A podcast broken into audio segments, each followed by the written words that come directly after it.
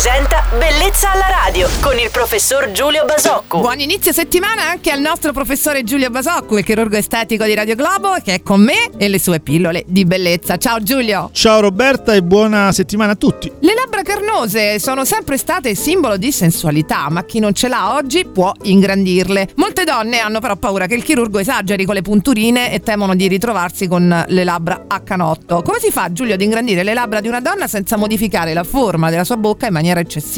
Senti Roberta, piantiamola con questa bugia collettiva. Non ti volevo far arrabbiare io però. No, ma questa è una discussione quotidiana in ogni studio di medicina o chirurgia estetica. Tutte le donne vogliono le labbra grandi, vorrebbero le labbra grandi e raccontano al chirurgo appena lo vedono che per carità non vogliono assolutamente niente che non sia naturale, ma regolarmente dopo che hanno fatto il primo trattamento litigano, lottano e discutono per avere delle labbra che non sono naturali. Quindi questa è una credenza popolare.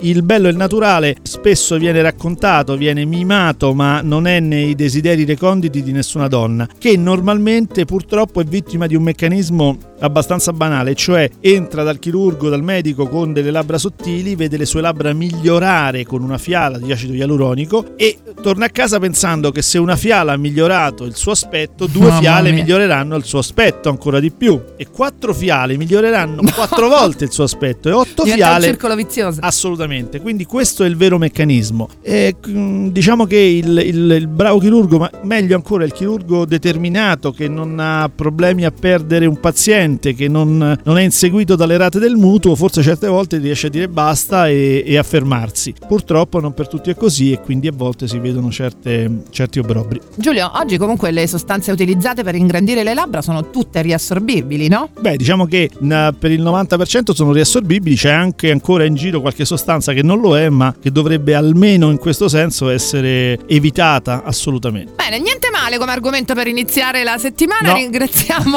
il nostro chirurgo estetico Giulio Basocco, al quale do l'appuntamento a domani sempre su Radio Globo. Ciao Giulio. Ciao Roberta e buon lunedì a tutti, non domenica. Buona settimana, grazie. Sì, ciao. Bellezza alla radio.